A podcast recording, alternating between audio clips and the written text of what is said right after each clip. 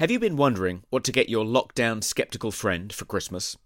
Look no further than the hilarious new satire of the COVID era, busting anti vax myths, seriously expert arguments for the COVID deniers in your life. Don't be fooled by the title now. Remember, it's a satire written under the nom de plume of a wholly fictitious Irish COVID expert whose blinkered and topsy turvy logic will leave you in stitches. The book satirises the mad world of lockdowns and vaccine passes with exquisite humour. Head over to the book's website, which is bustingantivaxmyths.com. That's bustingantivaxmyths.com com to get your copy now for a limited time offer of only $6.99. With 94% of Amazon reviewers giving the book 5 stars, it's guaranteed to give much needed comic relief for the lockdown skeptical this Christmas. Once again, head over to bustingantivaxmyths.com now to get your copy. That's busting anti-vax myths, uh, all one word, this is London Calling. London Calling. So we had to flee the country for family privacy, says Harry, as we watch a $100 million documentary in which he flaunts his young children and shares private text messages, intimate photographs for the entire world to see. But frankly, the biggest problem with this series so far is that, like the Sussexes themselves, is actually it's dull, it's predictable, it's cliche-ridden, it's simperingly sycophantic. It's one long rendition of all their greatest whinges and a load of self congratulatory nonsense. Welcome to London Calling with me, James Delingpole, and my very good friend, Mr. Toby Young. Toby, what's the weather like in London? I, I can tell you where I am in the middle of the sticks. It is jolly parky. Yeah, it's I, pretty. I, I went to get some wood today. Did you? I got um, wood. Well done. yeah, no, I did. I brought. I, for, for, we've got one of those. Um, we've got a Rayburn in the kitchen, which which rather rather presciently, I think. Uh, when we moved in, into the house, I insisted on having a solid fuel burner because I didn't trust. I knew they were going to drive up the price of electricity. I knew that was the plan, and I didn't want to be reliant on on gas. So we got we got one where you have to lug in either wood or coal but I think it could be, if everything else goes off as they're planning, I think, then this will be our, our one source of warmth. Right. And it's in Aga, is it? It's uh, which yeah, you can, you can cook on, but it heats the kitchen. They're very similar. Yeah. Right, right. Well, that sounds nice. Yeah, I th- you know, I don't think you're allowed to burn wood um, in London. I think it's against the law now. Um, yeah, they they really do want to freeze us to death. they they absolutely do. That they what they don't like is any form of independence from from the grid. They want to they want to make everyone slave to the grid, and simultaneously make the grid so expensive that people cannot afford to uh, heat their homes. Which is why they really hate things like wood burning stoves. Why they hate uh, Agas that don't that are, that are not electric. I mean, it's it's the same with it's the same with, with, with cars. Of course, they're gonna they're going to abolish diesel and petrol cars and say, oh no, we're, we're all moving to electric. And then everyone moves to electric. And what you find is that, that, that A, there aren't enough chargers, and B, electricity is so expensive that only the, the, the so called elites can actually get anywhere anymore. It's all, it's all very, it's very carefully thought through. These people um, are, are evil. The, uh, so it's snowing in London. Um, is it? Yeah, well, it was. Um, it snowed last night, quite heavily, I have to say. Did, did you notice that um, the National Grid um, uh, issued an instruction to Drax, um, which owns some coal-fired power stations, to I've fire up? Okay. It, well, anyway, it told Drax to fire up or, or put put on emergency standby two coal-fired power stations in Yorkshire because who would have thunk it, James? But um, carbon neutral renewable energy um, isn't going to meet all of our energy needs this winter because of the quote unquote emergency, by which they mean a, a, a completely predictable cold spell.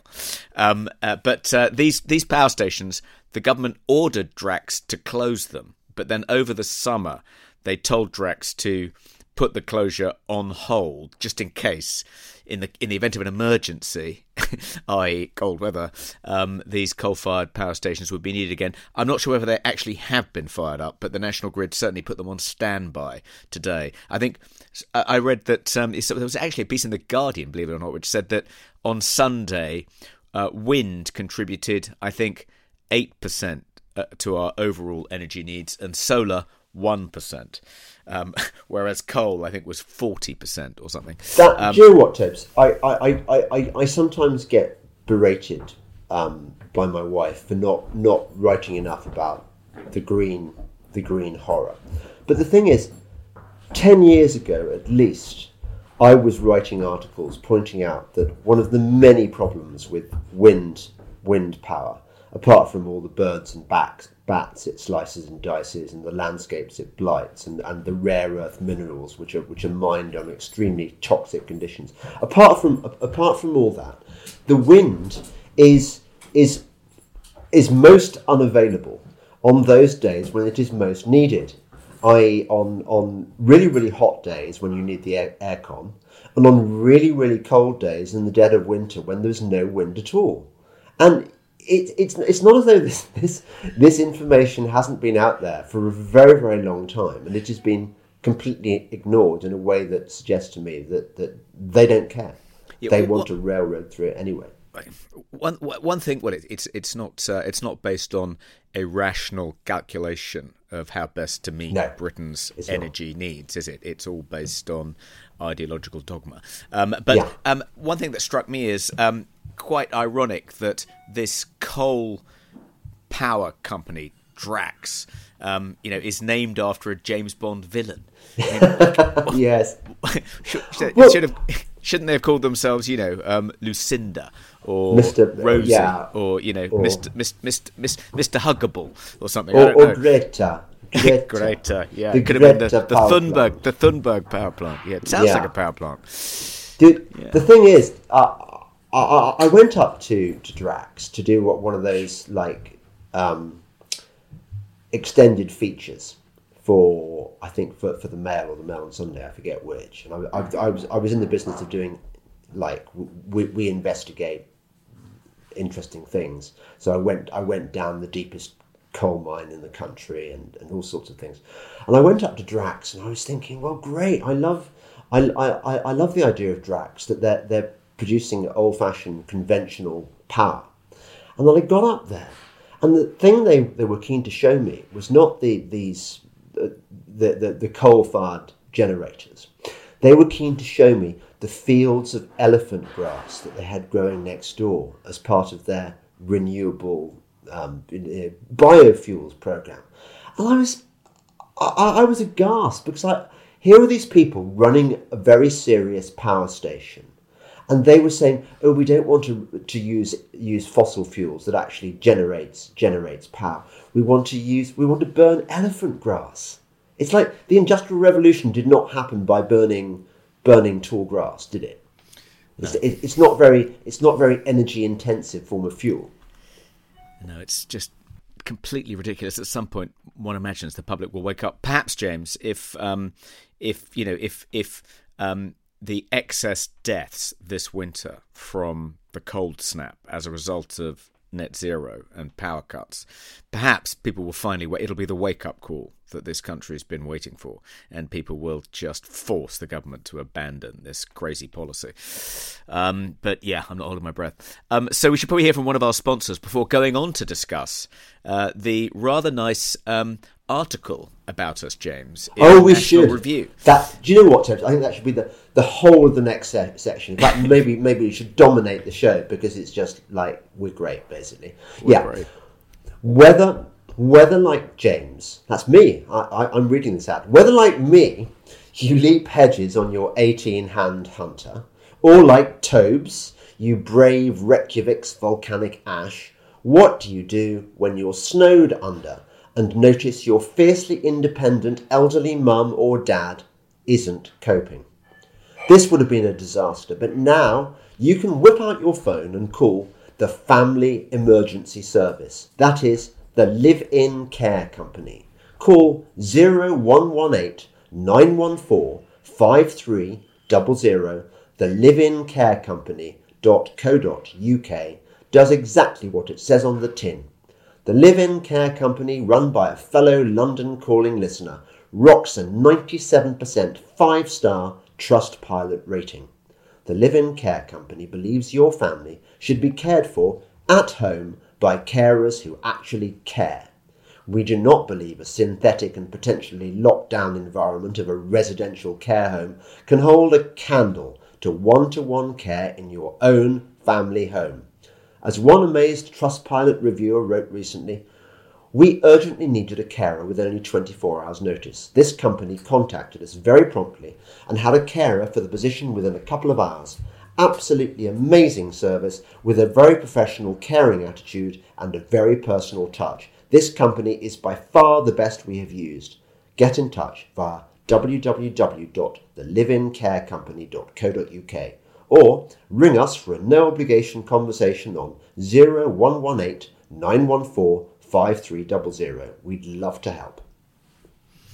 So, James, there was an article in uh, the National Review. I think the National Review. I think more than an article, James. I would say a panegyric, an encomium. I would call it. And it was it was entitled "An Odd Couple for Our Odd Times," and it was by Michael Brendan Doherty. Is that how you pronounce his surname? I probably I don't know, but Doherty, Doherty. You know, he's American. He probably doesn't care. Uh, probably American probably does care. Anyway, um, uh, it was uh, it was as you say um, a panegyric to London Calling, and um, and in, in the article he actually. In, in rather hyperbolic language, uh, says that the young Delingpole repartee is perhaps the most relevant ongoing conversation on planet Earth. And what he means by that is that the Team James, Team Toby division is a division which he thinks is pervasive and it's not a debate which is often aired, which is why he thinks our podcast is so important. If I may, I want to read out um, some a, a few paragraphs which summarise his kind of hypothesis about why this is an important conversation, which I think are, are very good. So. Whereas once he and Young were both basically libertarian oriented Tories, now Delingpole has stopped caring about conventional politics. He sometimes has trouble working up any interest at all in the latest toing and froing at Westminster. And this change has strained the relationship at the heart of the podcast, occasionally making me wonder if I was listening to the final episode. For Delingpole, the sinister aims of our ruling class keep advancing, whatever party is in power. Trump meant nothing, Brexit meant nothing, Bojo was, if anything, just another tool of the establishment. The implementation of the World Economic Forum agenda, you'll own nothing and love it, continues apace. Depopulation is the long term goal. Soon we'll have a full blown social credit system backed by central bank digital currencies. In his remaining time before the onset of inescapable tyranny, Delingpole is experimenting with religion and psychedelics and forswearing the death jab. COVID vaccination. This is the worldview of Team James on the podcast. On the other side of the ledger is Team Toby. His view is that our politics are, for the most part, genuine rather than fake, our leaders deluded and bumbling rather than as supremely capable as they would have to be to keep conspiracies of the sort Delingpole believes in going. What makes London calling riveting is that I know so many friendships, marriages, and enterprises in which something like the same division has arisen over the past three years. I know so many people who go through life with worldviews equivalent to those of Team Toby and Team James as the respective angel and devil on their shoulders, and there is something inherently fascinating about watching people struggle through it. What he says is attractive about this podcast and this debate unfolding on our podcast is is that we managed to remain friends in spite of this fundamental schism.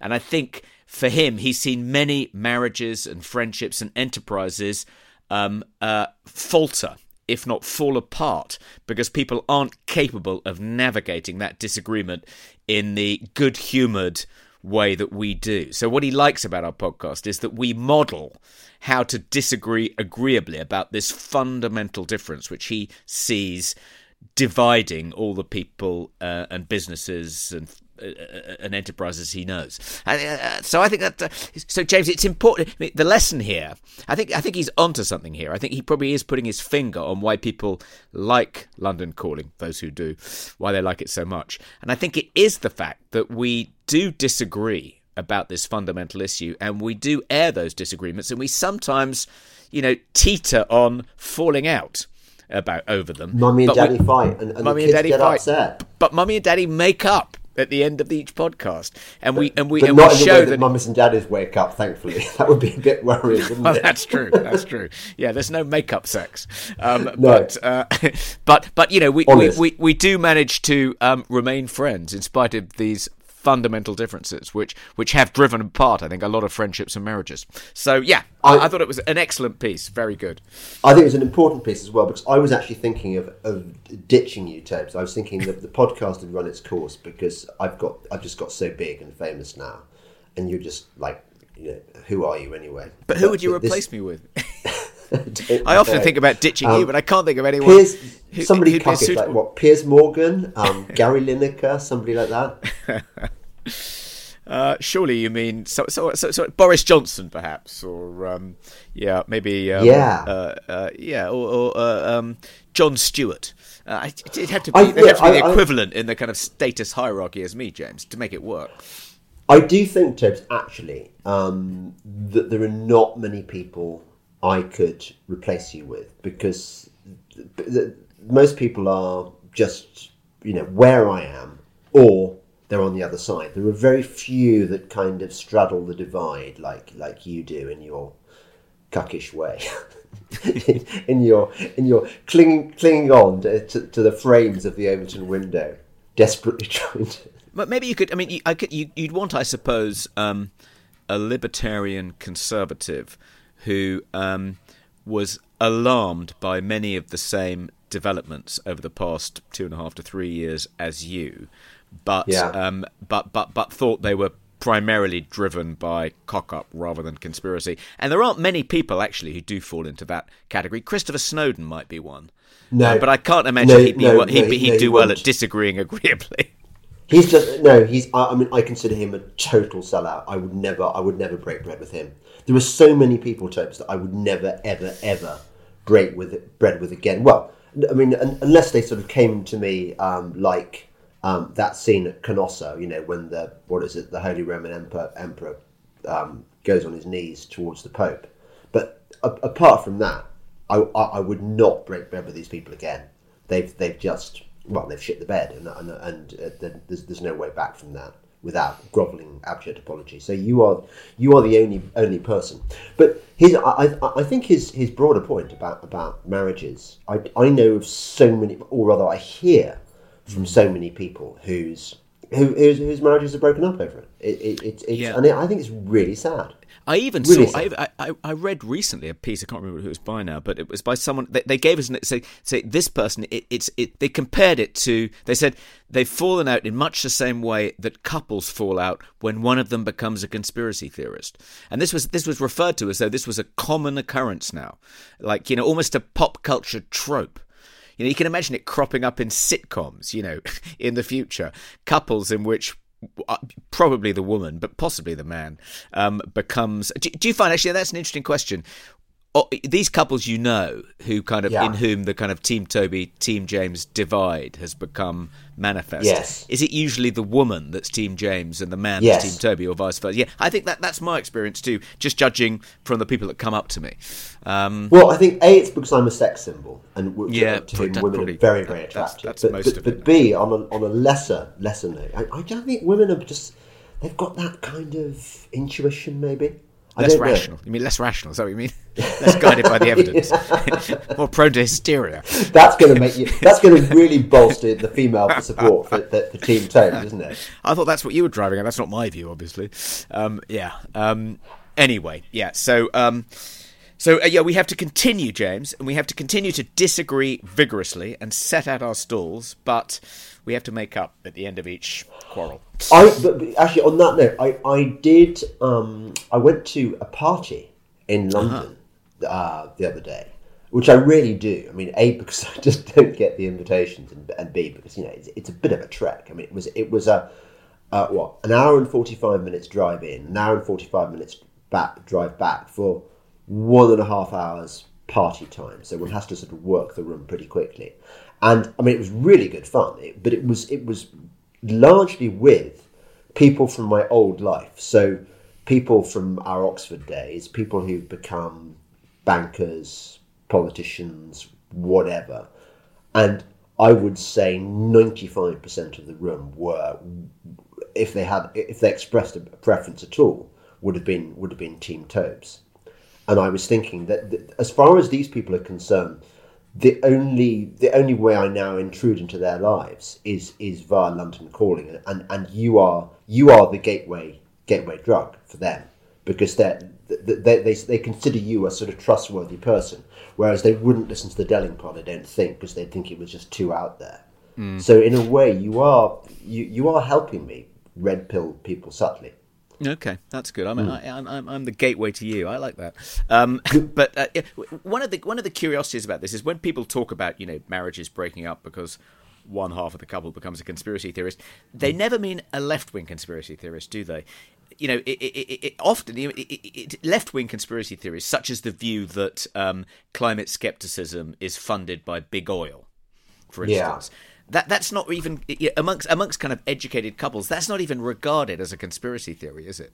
Um, or, or the idea that you know that, that that Britain is systemically racist and is kind of shot through with a kind of uh, uh, uh, sort of its colonial heritage, which it can never escape from. And black people are always going to be treated as second class citizens and never have the same opportunities as white people, and white privilege is a thing. And so all of that's a conspiracy theory, too, isn't it? But that's not considered a conspiracy theory. Or the view that Brexit was only possible because of Russian funded bots, the Carol Cadwalladr kind of conspiracy You know why, Tobes? It, it, it, I think it's similar to that phenomenon of the left can't meme. The left the left cannot cannot do memes because it because it cannot it cannot think intelligently enough to, to, to do do memes. In the, in the same way, when the left tries to do well what you you categorize as, as conspiracy theories, um, that they, they can't do it because because well fundamentally because what they're saying is untrue. Whereas I, I would I would contend that that, that, that the real conspiracy theories are, are actually I see. So I, I, I don't think the difference is that left wing conspiracy theories aren't true, but right wing conspiracy theories are. Well, they're not um, even right. We, we, don't forget terms. We we we down the rabbit hole don't believe in left and right. We think that there's a artificial constructs designed to divide us. That's all. Right, right. No, I, I, I felt more the difference was that the left have a kind of blind spot. Um, they they're very quick to accuse people on the right of believing in conspiracy theories, and yet half of their fundamental beliefs informing their politics are conspiracy theories. Anyway, um, so uh, let's hear from one more ad, um, yes. and then go on to. I want to discuss a couple of things with you actually. Um, okay. One, one is this new report from Conservative Way Forward about the sheer size of the kind of. Uh, uh, grievance industrial complex in the yeah. UK and how much it's uh, costing the taxpayer every year. Anyway, let's hear from uh, Heroes and Heretics, whom we both love, James, because Heroes and Heretics um, have sent each of us three bottles in the past week uh, two bottles of whiskey and a bottle of rum. And I'm getting stuck into them, and boy, are they good. So um, let's hear it from Heroes and Heretics. Heroes and Heretics are our preferred supplier of beautifully crafted artisanal spirits, pure and unadulterated, straight from the cask. This is why we suggest joining their Heroes and Heretics Collective, a spirits club for the novice and discerning spirits enthusiast alike. I like that, spirits enthusiast. I consider myself a spirits enthusiast. Other people might use the word drunk, but I like spirits enthusiast. Their upcoming offering is one you won't want to miss. To take a salmon, a brace of grouse, and a stag all on the same day is called a McNab. To the uninitiated, that may not sound like too daunting a task, but an attempted McNab often turns into a McNaught. John McNab, the fictional founding father of the McNab Challenge, can now add another string to his bow. Heroes and Heretics Whiskey has partnered with three big brand names in the shooting and fishing world, Farlow's, Cordings, and William Evans, to release a 300 bottle limited edition McNab whiskey. The label features information on the 50% proof 15 year old Westport whisky, as well as three sketches of the salmon, the stag, and the grouse. They've even made space for date and location to be filled in as you embark on this great adventure. For the whisky enthusiast, the bibliophile, and the avid sportsman, this is the perfect excuse to have a good dram. Pre order your bottle now at www.hahcws.com. That's www.hahcws.com. And remember to join the Heroes and Heretics Collective for 15% off this legendary bottling with free delivery to boot. So it couldn't be a more appropriate ad, could it, for London? Have you read uh, John the McNab, McNab? by the way, Tobes? I haven't read John McNab. No, would you recommend I, it? I would really recommend it. It's it's um it's it's it's outside the the Richard Hannay canon, Right. Um, but it, it's a it's a very charming charming story with with with likable chaps doing things in Scotland when when things were still good up there before before they installed the bat chomping, bird slicing, uh, eco crucifixes and turned into a kind of fascist state. Yeah. Right.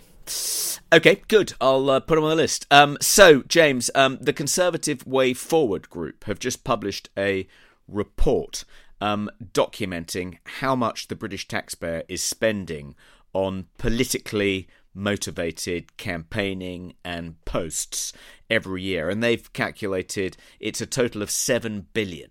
And some of the statistics they've ferreted out, I mean, they've done this through uh, bombarding charities and um, public sector bodies and quangos with FOIs. I think they've submitted 60,000 FOIs in total to assemble this data, but it's it's pretty hair raising. So um, uh, they reckon that 10,000 equity, diversity, and inclusion jobs are being funded by the British taxpayer. Uh, that that's just off EDI officers at a cost of 557 million a year. The mean salary of an EDI officer is 42,700 pounds. What's what's an E- what's EDI? Uh, equity, diversity, and inclusion. Uh, diversity Wow. grats. Uh, so the NHS alone, James, employs 800 EDI officers at a cost of 40 million pounds a year. Uh, the UK's 397 local councils employ an average of two EDI officers each at a cost of 30 million a year. Britain's 175 universities employ an average of four EDI officers each at a cost of 30.2 million. Here's the kicker, James. Oxford alone, Oxford University alone, employs 40 equity, diversity, and inclusion officers at a cost of over 2 million a year. I mean, it's absolutely eye-watering. The police, um, they they employ an average of five EDI officers per force at a cost of 12.75 million a year. Whitehall employs 255. That's that's the civil service. Whitehall departments 255 EDI officers at a cost of 11.5 million a year. The Treasury alone employs 19 at a cost of 921,000 a year. I mean, what struck me about this is uh, this this you know this incredibly depressing report um, is that it just it just it brings home just how numerous and well funded the kind of progressive forces of wokery pokery are. I mean, what I, I was I, I did I did a back of the envelope calculation to try and work out how many people uh, were were employed by the kind of um, anti woke coalition, you know, of which I'm a part, and, and, and what their annual budget is. And I would say fewer than 100 people in the anti woke coalition, and probably a budget of less than 25 million a year. Um, and uh, so, you know, it's, a, it's an asymmetric battlefield. How can we, I mean, forget about Ukraine versus Russia, you know, forget about Vietnam versus the USA. This is the most asymmetric battlefield in the history of warfare. I mean, how can, how can 100 people possibly hope to compete with you know 10,000 well remunerated equity diversity and inclusion officers and that's just the tip of the iceberg um, Yeah, uh, yeah. It, it, what we have to do i think james we have to we have to learn guerrilla warfare we have to take a leaf out of the viet cong's book because um, uh that's the only way to prosecute this war Okay. What do we do? We, we, we, we put on pointy hats and get some AKs or what? I don't, think we do that, but I think we have to think about kind of uh, picking our targets. We have to pick, pick, blow up a few strategic bridges behind enemy lines. Right. Um, uh, uh, uh, pick on a few um, weak links. Um, uh, somehow force them to kind of uh, in, into mass deployments to kind of deal with kind of tiny skirmishes. Uh, I'll tell you what ti- tie up their forces by yeah. What? I tell you what, my blow is the, the blow I'm going to strike. I am going to boycott the coronation next year um, because the, just going back to that case of this this woman Ngozi Fulani that we you know the, the, the woman who, who invented this African name for herself and then reported Lady Hussey for for, for, Yep. for inadvertent racism or, or whatever. I don't know whether you've seen somebody's somebody's been through the accounts of of her charity Sister Act, whatever. I did called, see that. Sister Yeah, yeah, yeah, yeah. uh, they've gone through in, in great detail, and everything is exactly as one would have, have expected. This is a this is it's a very very dodgy operation, and I just think that by sorry to, to, to rake over uh, old coals, whatever the phrase is, but just very very briefly, how can one have any respect for a, a, a monarchy, um, a, royal family, which allows this this race baiting, ghastly woman to prosper.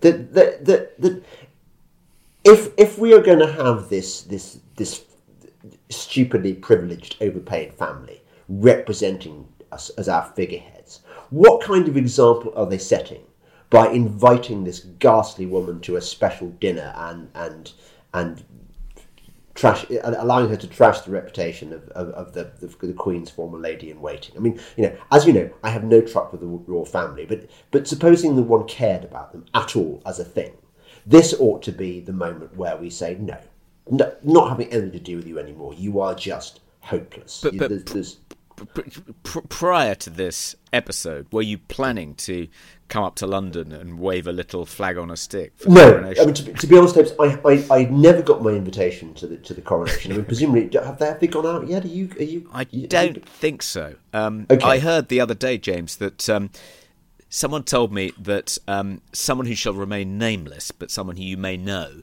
um, Yeah. had been made um, the new editor of the Sunday Times. So the current editor of the Sunday Times, Emma Tucker, is supposedly going off to become the editor of the Wall Street Journal. Right. Um, and um, someone else was going to replace her. And Someone the I reason, know. someone I think you know, and the reason this person had got the job is because Yeah. they're quite close to the king, and Murdoch wants an invitation to the coronation. So Oh, that was the quid really? pro quo. That was Oh, the I love story. that story. But, but I, I, I don't think it's true. Um, unfortunately, it's, it's it's one of those stories which is too good to check. But I made the mistake of telling someone who who who um, was able to check it, and they checked it, and they reported back to me at lunchtime today that in fact it's not true, and that in all likelihood Emma Tucker's deputy is going to get this job, and Murdoch has no desire to go to the coronation. So that's a that's a shame. Oh, it's not true. Anyway. I, I wish you hadn't said that. I much Sorry. as you, as you say, the, the story too good, too good to check. Yeah.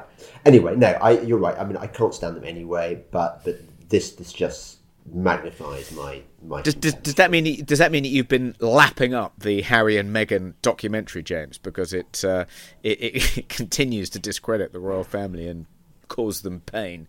Presumably not. I, do you know my greatest terror? My greatest terror was that I might be asked to review it um, for my for So my you'd have to TV watch it. column, and I, I luckily I don't know how I, I dodged that, that bullet and was able I- to watch something I, else. I, I, that that that nightmare came true for me. So I was uh, I was invited onto the Mark Steyn show on GB News um, to talk about it. So I forced myself to kind of watch one of the episodes. I watched episode three, which is um, uh, the one when um, they they discuss Britain. Is that the one where they go on a private jet and go to another party? That, no, that's all three. um, but uh, uh, it, it was all about Britain's. Um, it was about the legacy of colonialism and um, how the, the the British monarchy is drenched in the blood of you know a million slaves. Um, uh, it was. Uh, it was it was predictably awful, um, and But isn't uh, it weird how they they all they they both speak? Well, Harry does. I mean, he went to Eton for goodness' sake, but but he speaks in the language of the of, of the youth, doesn't he? He's he's sort of he doesn't talk posh. He And- tries not to talk posh. He tries to sound less posh than than his father, um, but uh, I don't think terribly successfully because I think of the kind of you know those Jafaican kind of undertones now, Yeah. which uh, uh, which you often hear amongst people who've been privately educated as as the new posh accent. In the same way that when we were at Oxford, the street cred accent, you know how people we call them mockneys, people Yeah, who yeah. pretended that you know they they'd been brought up under Lambeth Bridge um, by uh, you know and, and, and, and, and, were reared using Cockney rhyming slang, um, when in fact they were brought up on an estate and sent to Britain's most expensive private schools. Was know. that my mistake, Tobes? Because I, I I think I, That's I where you went tried- wrong, James. I You should tried to posh up my accent. Yeah, you because should I done- wanted. should- I yeah. wanted to, to find my Sebastian Flyte, you who was going to take me back. You should you should have pretended to be, you know, a Cockney urchin, um, straight out of, um, you know, um, uh, Oliver Twist. Yes. and, and the Artful Dodger, and then, then you would, yeah, you would have then you would have, you, you would have you would have, you would have reached the you would have then been elected to the Bullingdon within 24 hours of arriving. Oh dear. Oh dear. anyway, never mind. Um, let's hear from one more ad, James. I think it's your turn. Is this Thor? Ah, it is. It's Thor. and Tobes, it's Thor telling a joke. Yes. It's got. It's called Thor's Christmas Message. Did you hear the one about the Scotsman in London? He drinks ten fine malt whiskies, then falls down groaning. Barman, what's the matter, sir? Scotsman, I shouldn't have drank that whiskey where I what, where, what I've got, son. Barman, why? What have you got? Scotsman, two pounds, son. Did it say pounds? Pounds. I, I, sorry, my accent was not very good, and I may have, I may well have killed Thor's already not not top class joke. anyway, I sorry, think I think Thor. I think you, I think you told, I think it's it, it's funnier the way you told it than, Yeah, than I think would it be is. if it had been I- told by a professional I, I think it is. I continues Thor. I've thought about thought of collecting whiskey, but I always drink the principle. The solution? I'm investing in a distillery. What's special about this project? Non woke, financially trustworthy, business savvy management who previously built a brand to six figure exit. Strong whiskey story and renowned head distiller.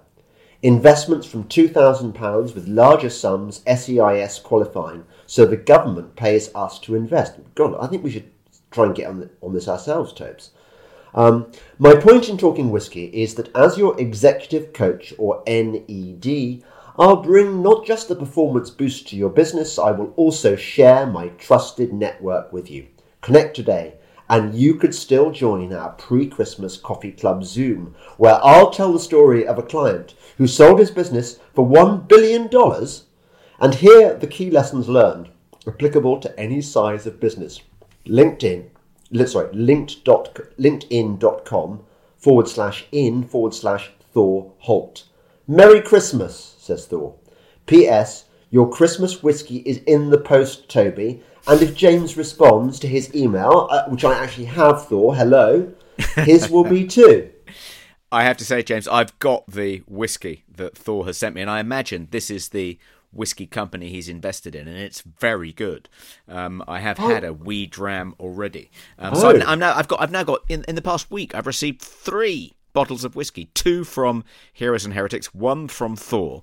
So Yes. I'm I'm up to my eyeballs in whiskey this Christmas, uh, much to my delight. Yeah, do, you, do you know what wife said to me? She said she, she was trying to get, persuade me to get, get rid of them, um, saying that, that we that we, we had no need for such large quantities of whiskey. I, I'm I'm bugging if I'm going to do that. It, it looks really nice. No, too yeah, good to give to other people. Yeah, far too good. Yeah, can't Yeah. re-gift that.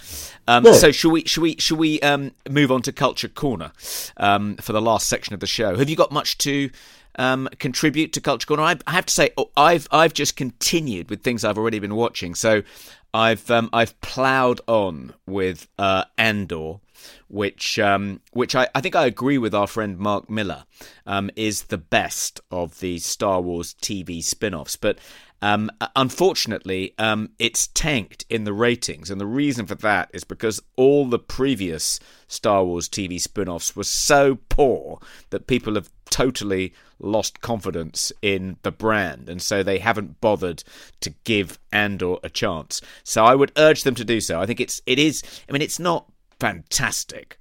Um, uh, uh, but it but it's better than all the other uh, Star Wars TV spin offs, and it's okay. So it was created, and some of the episodes are written and directed by Tony Gilroy, um, who um, directed uh, some of the uh, Bourne films. And it's, it's, it's a pretty good writer director. So yeah, I think it's okay. I I, I think it's worth worth persevering with. Um, and the other thing I've been um, persevering with this week, James, is um, Gangs of London. Now I know we, um, and you, you, I think said last week you don't like violent. it because it's too violent, and it is very, very violent. So Gangs of London is is almost like, I mean, so it's rather odd in that um, it, each episode is directed by a particular person, apart from the action sequences, which are directed by Gareth Evans, who is a kind of legendary action director and has gone on to become a movie director. So he directed The Raid and The Raid 2, and he did something on um, Netflix not so long ago. Um, but Uh, he is. Those were written by a Welshman, weren't they? Yeah, he's a Welshman. He's called Gareth Evans. Gareth Evans! I mean, uh, and, uh, it's extraordinary. Where I mean, where's he come from? I, I just like he, he must have really done well after those raid movies. Yeah, I mean he's uh, and I, I think the but I think yeah he did well enough to um, get the I think he's the kind of exec producer of Yeah. Gangs of London. So in it's a way to showcase his talents as an action director. But it's kind of it's it's you, you're watching one of these episodes, right? And and you know and it's it's it's an above average kind of uh, you know genre TV series about kind of you know gangs. Um, not not wildly different from other stuff you've watched. I mean, not as good, I don't think, as you know the Ozarks or the Sopranos or Breaking Bad. But it's like a you know a crime thriller. Uh, you know, equally grown up content, similarly complex, quite kind of well developed rich characters but set in London but not not nearly in the same class as those three things but then suddenly there'll be this kind of extended action sequences sequence lasting kind of 10 or 15 minutes. Um, and it'll just be a kind of brutal fight between two people or a gun battle between two rival factions. And it's it's in a completely different class. It's absolutely if you're into action it's absolutely sublime. It's like Sam Peckinpah has dropped in to direct 15 minutes of this episode. And and for those bits alone it is absolutely worth watching. And and and the, the last episode my son and I watched I think it was episode 5 this is in season 1 it was it usually they kind of you know the the, the story flits between different kind of storylines and you have to keep track of all the different characters and plots different strands in your head. But this was all it was just one storyline set in one particular place in Wales funnily enough. And it was about it was a bit like Straw Dogs. It was about this kind of raid on a far on a kind of well defended farmhouse in the middle of nowhere. And it's about this kind of group um, of apparently kind of defenseless people having to defend themselves from this very well organized kind of quasi military gang uh, um, uh, uh, uh, using everything at their disposal and it, it's just fantastic me and my, my son my 15 year old son i was watching it with far too young i'm sure to watch it That's the Um, no, that's uh, the target audience, Toad. that is a target, target audience. We just at the end of it, we were just saying, "Oh my god, this is so good," and it really is. That episode in particular was just it was it was worth the price of admission alone. It really is fantastic. So I'm I'm now giving uh, two quivering with enthusiasm thumbs up to Gangs of London, but just for the action sequences alone. So I was trawling around for something new to watch, and I found, uh, as you do, this dystopian futuristic thriller set in in Turkey, in Istanbul, called Hot Skull, and it's a bit. It's it's, it's another of those post post apocalyptic foreign language dramas, a bit like my, my other top tip from 2019, To the Lake, which was a Russian one. Um, this this is this is Turkish, and it's about. I mean, imagine this: this a strange new virus has infected half the world, but the cure is worse than the disease. Authoritarian tyranny, in which the populace lose, lose most of their freedoms, are subject to endless testing and are corralled into gated communities. I mean, obviously, this is just a wildly implausible plot, but nevertheless, uh, it's it's yeah, it's, it's quite interesting. It's a bit it's a bit bleak in that in this future, um, no one has time to, to do any washing anymore, so everything is, is just grey, and, and, the, and the sun doesn't, doesn't seem to come up either. But the the virus is really interesting. It's called it's called Jabba, and it's called jabber because the first symptom is when you start talking gibberish. So there's a really, really, I, I, I don't think, think this is a spoiler. There's a really scary scene where, where the hero, Murat, um, who's, who's like us, Tobes, he's, he's, he's middle aged, uh, he goes into a shop to get some soap for his mum. And this woman suddenly looks at him earnestly and asks him a question. And he, he lifts off, off his headphones, which you have to carry because the, as I, I say, it, it's it's a vaccine. Oh, sorry, it's a virus which spreads through through language, and she starts talking to him, and she says stuff like, "Tumble like a trout behind the sacrificial slide. If the trout is blue bronze, I'm as bright as a knob." And, and suddenly, all these these alarm klaxons goes off, and the, and, and the shutters come down, and the, and this this this man finds himself trapped with a with a child with this woman who's got jabber. It, anyway, it, it, it's uh, I, I think I've only seen the first episode, but I, I think it's it's quite it's quite promising. Okay, well that uh, that sounds good. Yeah, what's it called again, James? Hot Skull. Hot Skull. Hot, Hot Skull. Skull. Turkish. Okay. You can, you can okay. brush up your Turkish while you watch. Okay. It's not very good for TV dinners because uh, you've, you've really got to focus on on the, the subtitles all the time, which is, which is which is why I think these foreign language films don't get the audiences that right. some people just can't deal with subtitles. Is it because maybe it's because more and more people now aren't sitting down to dinner with their families; they're just eating dinner in front of the TV, and if there are subtitles on, they have to look at them and they can't look down and chop up their food. So well, that's why You've got to be quite dexterous around. to eat and read subtitles. yeah, that is, it's beyond is, yeah, me. beyond me too. um, and I, have got to tell you about. I think if if Evil Brian has got himself sorted, uh, I want to tell you about another good thing that I went to the other night. Um, I've mentioned them before. They are a local choral ensemble which uh, in, in Northamptonshire, that is, which specialises in early music, and they're called the Fiori Musicali Choir. So I went to their Christmas concert in a local church, and as an extra treat, they were playing with this outfit called His Majesty's Sagbutts and Cornetts.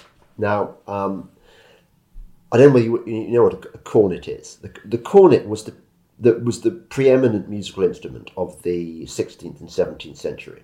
It's a wind instrument, which was originally made with a, an animal horn uh, and later made of wood. It, it, it's like a sort of long, curved recorder shaped thing. And a, a, a sagbutt, or, or a sackbutt as they're normally called, is an old school trumpet and trombone. The, diff- the different different um, uh, bass bass sackbutts and tenor sackbutts and, and etc. etc. So you had this early music uh, orchestral, so brass woodwind ensemble playing with these lovely, it, it, it was really beautiful. Um, mainly old stuff, you know, like 17th century Portuguese stuff, but and, and a bit of a bit of um, uh, that that fantastic um, uh, carol from the from the Coventry mystery plays and uh, there's the, there's a final French tune which they, they played out, which we, we can we can we can play it all out. And by the way, we were sitting there surrounded by fellow old people because uh, this is the sort of thing that we old people do now. We go to see ancient music ensembles and old choirs, and this this old woman came up to me and and told me how much I meant to her, and and and um, she recognised me. I don't know how. I don't know how how she'd come across me, but um, it was really touching. And did she say she was Team James? She, uh, she, I'm afraid she was Team James Tobes. She, she didn't actually ex- uh, mention Team Tobes at all, but I, I think it was fairly clear from her enthusiastic reaction. And she didn't look mad; she looked just very lovely. Okay, good. Um, so um, I've got a confession to make, which is that I have um, uh, I've, I've temporarily um, stopped listening to Barry Lyndon. Um, I, I, I, think I, might resume in due course, but um, and I've given myself a break, and I've now gone on to um, Hell's March, which is um, uh, the second book in Taylor Anderson's Artillerymen series. He, he's the chap. he's the chap who did. Level, haven't you? I found my level, James. Yeah, he. I, I very much enjoyed. I think his fifteen-volume Destroyermen series about a destroyer that goes through a portal in the space time continuum and ends up in an alternate universe. Um, and this is very similar, but it's about a group of artillerymen who go through a portal and end up in the same alternate universe, but a hundred years before the Destroyermen, um, and uh, it, it many of the same creatures um, uh, pose a, a, threat on this in the, in this and who much more hostile book? universe. Uh, so it, it's it's it's um it's read by who is the um who is the narrator? He's very good, not like the narrator of of uh, narrated by P.J. Ochlan, so he's fantastic. Um, he so even does a passable English accent. There, there must, must, be quite, be, yeah to, to, to, justify an audio book, there must be a, a, big market for them. Well, I imagine, yeah. I, I, I think um, I can imagine they are quite popular. I mean, they're they're pretty good. Um, I, I, would I would recommend. I mean, the Destroyer Man is a fa- it's a fantastic series, so entertaining. So I, yes, the action sequences are up there with Bernard Cornwell. Try the first one, James. I think you'll love them. Okay, okay. I, I am still in. I'm loving Way of the World. Oh, good, good. No, the way we no, live no, now. No, no, sorry, sorry. What am I? What the way we live now. Sorry, sorry. The way we live now. I yeah. just think Trollope is.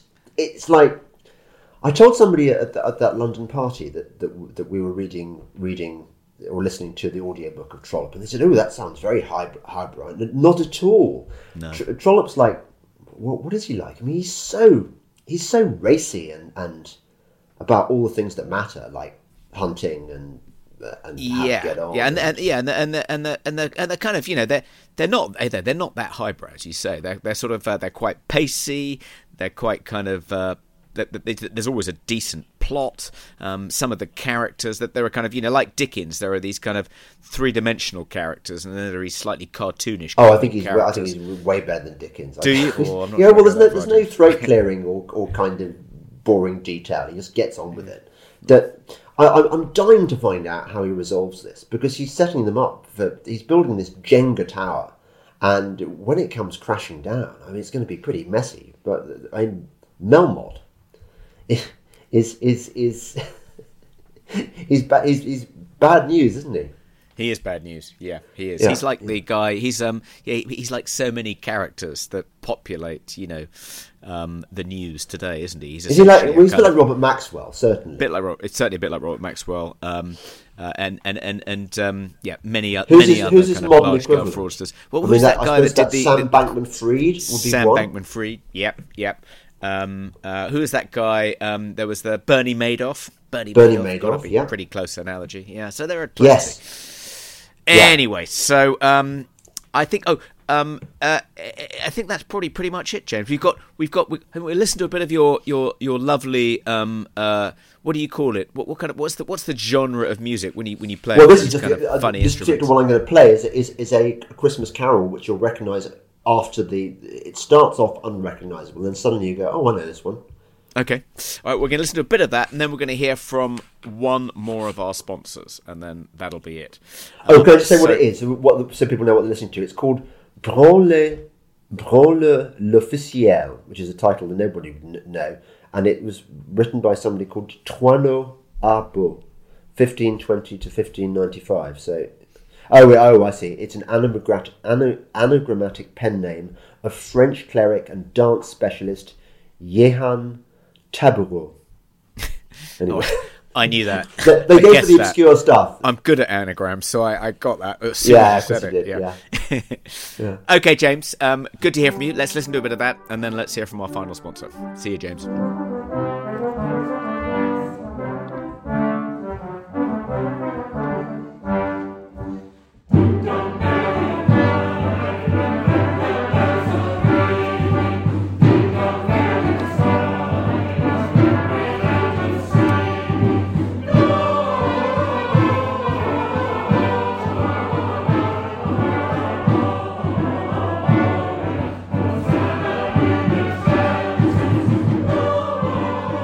Journalists break a story, they never do it alone. It takes an incredible team. If you're looking to build a team that shapes headlines, you'll need a hiring partner to help you find top talent who will ask tough questions. You need Indeed. Indeed is the hiring platform where you can attract, interview, and hire all in one place. Don't spend hours on multiple job sites looking for candidates with the right skills when you can do it all with Indeed. Find top talent fast with Indeed's suite of powerful hiring tools like Indeed Instant Match, assessments, and virtual interviews. Hate waiting? Indeed's US data shows over 80% of Indeed employers find quality candidates whose CVs on Indeed matches their job description the moment they sponsor a job. Indeed helps star applicants shine before the interview with over 135 graded assessment tests they can take from cooking to coding. Indeed knows when you're growing your own business, you have to make every dollar count. That's why with Indeed, you only pay for quality applicants that match your must have job requirements. Need to hire? You need Indeed. Visit indeed.com slash London to start hiring now. Just go to indeed.com slash London. That's indeed.com slash London. Terms and conditions apply.